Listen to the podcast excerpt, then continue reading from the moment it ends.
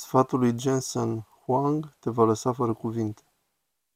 Nu cred că poți spune în mod fundamental că vrei, în calitate de director general, să dezvolți spiritul de inovare, să încurajezi inovarea, dacă nu ai o cultură a asumării riscurilor.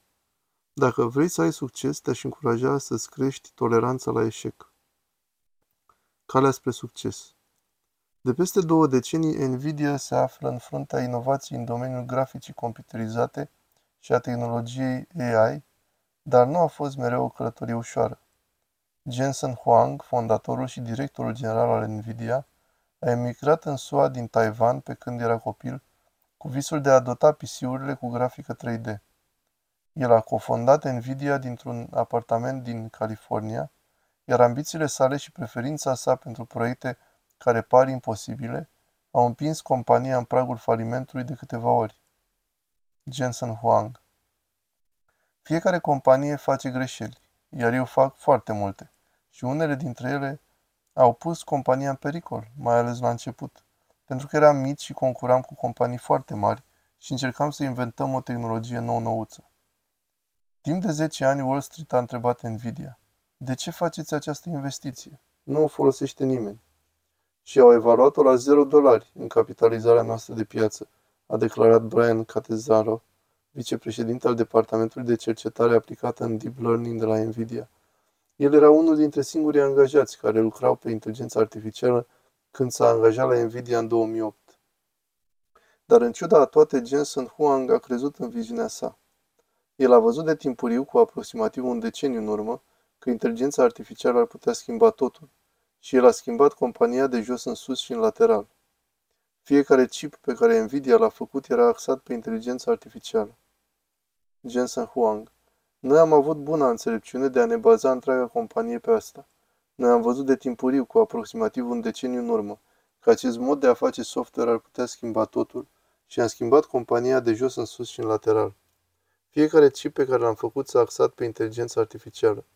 Ca să putem duce grafica computerizată și jocurile video la nivelul următor, a trebuit să ne reinventăm și să ne sfărâmăm pe noi înșine. Astăzi, Nvidia este printre cele mai valoroase 10 companii de tehnologie din lume, cu o capitalizare pe piață de aproape 600 de milioane de dolari. Aceasta alimentează explozia din tehnologia IA și este motorul din spatele modelelor lingvistice mari, cum ar fi ChatGPT. Și totul a început cu viziunea și credința unui singur om în puterea tehnologiei de a transforma lumea.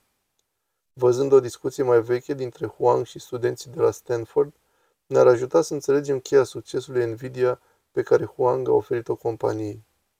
Jensen Huang În centrul succesului companiei noastre se află inovația.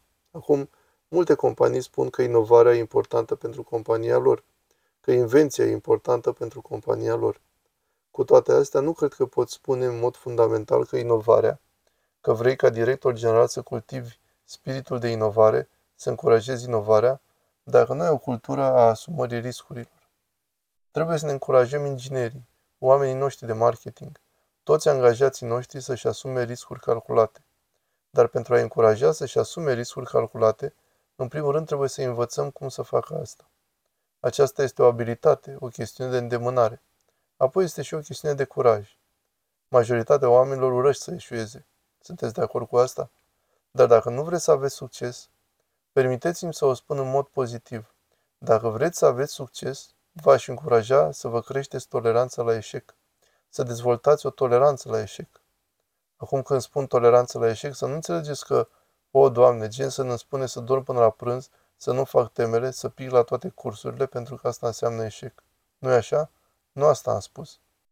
Ceea ce am spus este, ceea ce încerc să spun este că vreau să încerci lucruri, chiar dacă e imposibil de calculat cu precizie că va duce la succes. Că instinctul tău, intuiția ta este ceva ce trebuie să urmezi. Dacă nu ar fi fost din cauza faptului că mi-am urmat propriile instincte sau pe cele ale fondatorilor sau pe cele ale multor angajați, de ce am fi unde suntem astăzi și de ce am fi inventat lucruri pe care piața nu le-a mai avut înainte, lumea nu le-a mai avut înainte. Așa că trebuie să ai această cultură sau toleranță pentru asumarea riscurilor.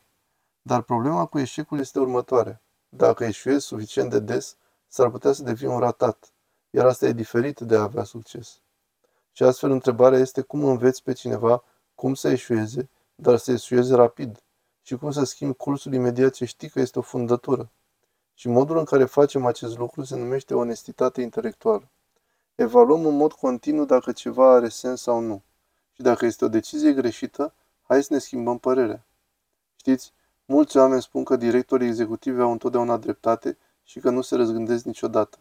Pentru mine asta nu are niciun sens, mai ales când încalcă primele principii ale țelului nostru pentru companie. O companie inovatoare care inventează lucruri uimitoare, care rezolvă probleme pentru lume pe care uneori nici măcar nu știa că le are. Dacă vrei să faci acest lucru, atunci trebuie să cultivi această toleranță la asumarea riscurilor și trebuie apoi să înveți pe oameni cum să eșueze, dar să eșueze rapid și cu costuri minime, și cum să fie direcți unii cu alții. Dacă văd că o abordare e greșită, atunci ce abordare e mai bună? Și apoi să fie suficient de flexibil să schimbe cursul și rapid.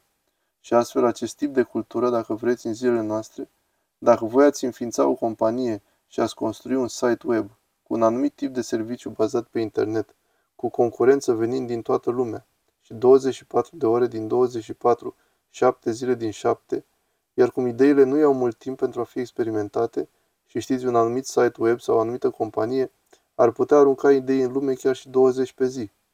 Și astfel, dacă nu ești atent cu asumarea riscurilor și capacitatea de a te răzgândi, de a reacționa la condițiile pieței și de a fi flexibil, cum vei rămâne în viață? Astfel, aproape că se poate vedea ceea ce tocmai am descris în natura companiilor mai vechi și natura companiilor mai noi. Companiile moderne. Sunt sigur că toți intrați pe site-ul Google. Aproape fiecare aplicație este în versiune beta. Ei încearcă tot felul de lucruri, nu-i așa? Încearcă tot felul de lucruri. Dacă le numesc versiuni de producție și nu funcționează bine, voi v-ați supăra pe ei, așa că le numesc beta. Ați observat? Le numesc beta astfel încât să poată încerca o mulțime de lucruri și dacă nu merg să le scoată. Dacă nu sunt bune să le scoată. Iar dacă funcționează să le facă mai bune. Și astfel inovația necesită să experimentezi puțin. Experimentarea necesită explorare. Explorarea va duce uneori la eșec. Dacă nu ai o toleranță la eșec, nu vei experimenta niciodată și dacă nu experimentezi niciodată, nu vei inova niciodată. Dacă nu inovezi, nu vei reuși. Vei fi doar un tocilar. Așadar, fie că ești un antreprenor care își înființează propria companie sau pur și simplu încerci să faci o diferență în domeniul tău, amintește-ți de puterea de a crede în viziunea ta. Cu dedicare, multă muncă și dorința de a-ți asuma riscuri și tu poți realiza lucruri mărețe.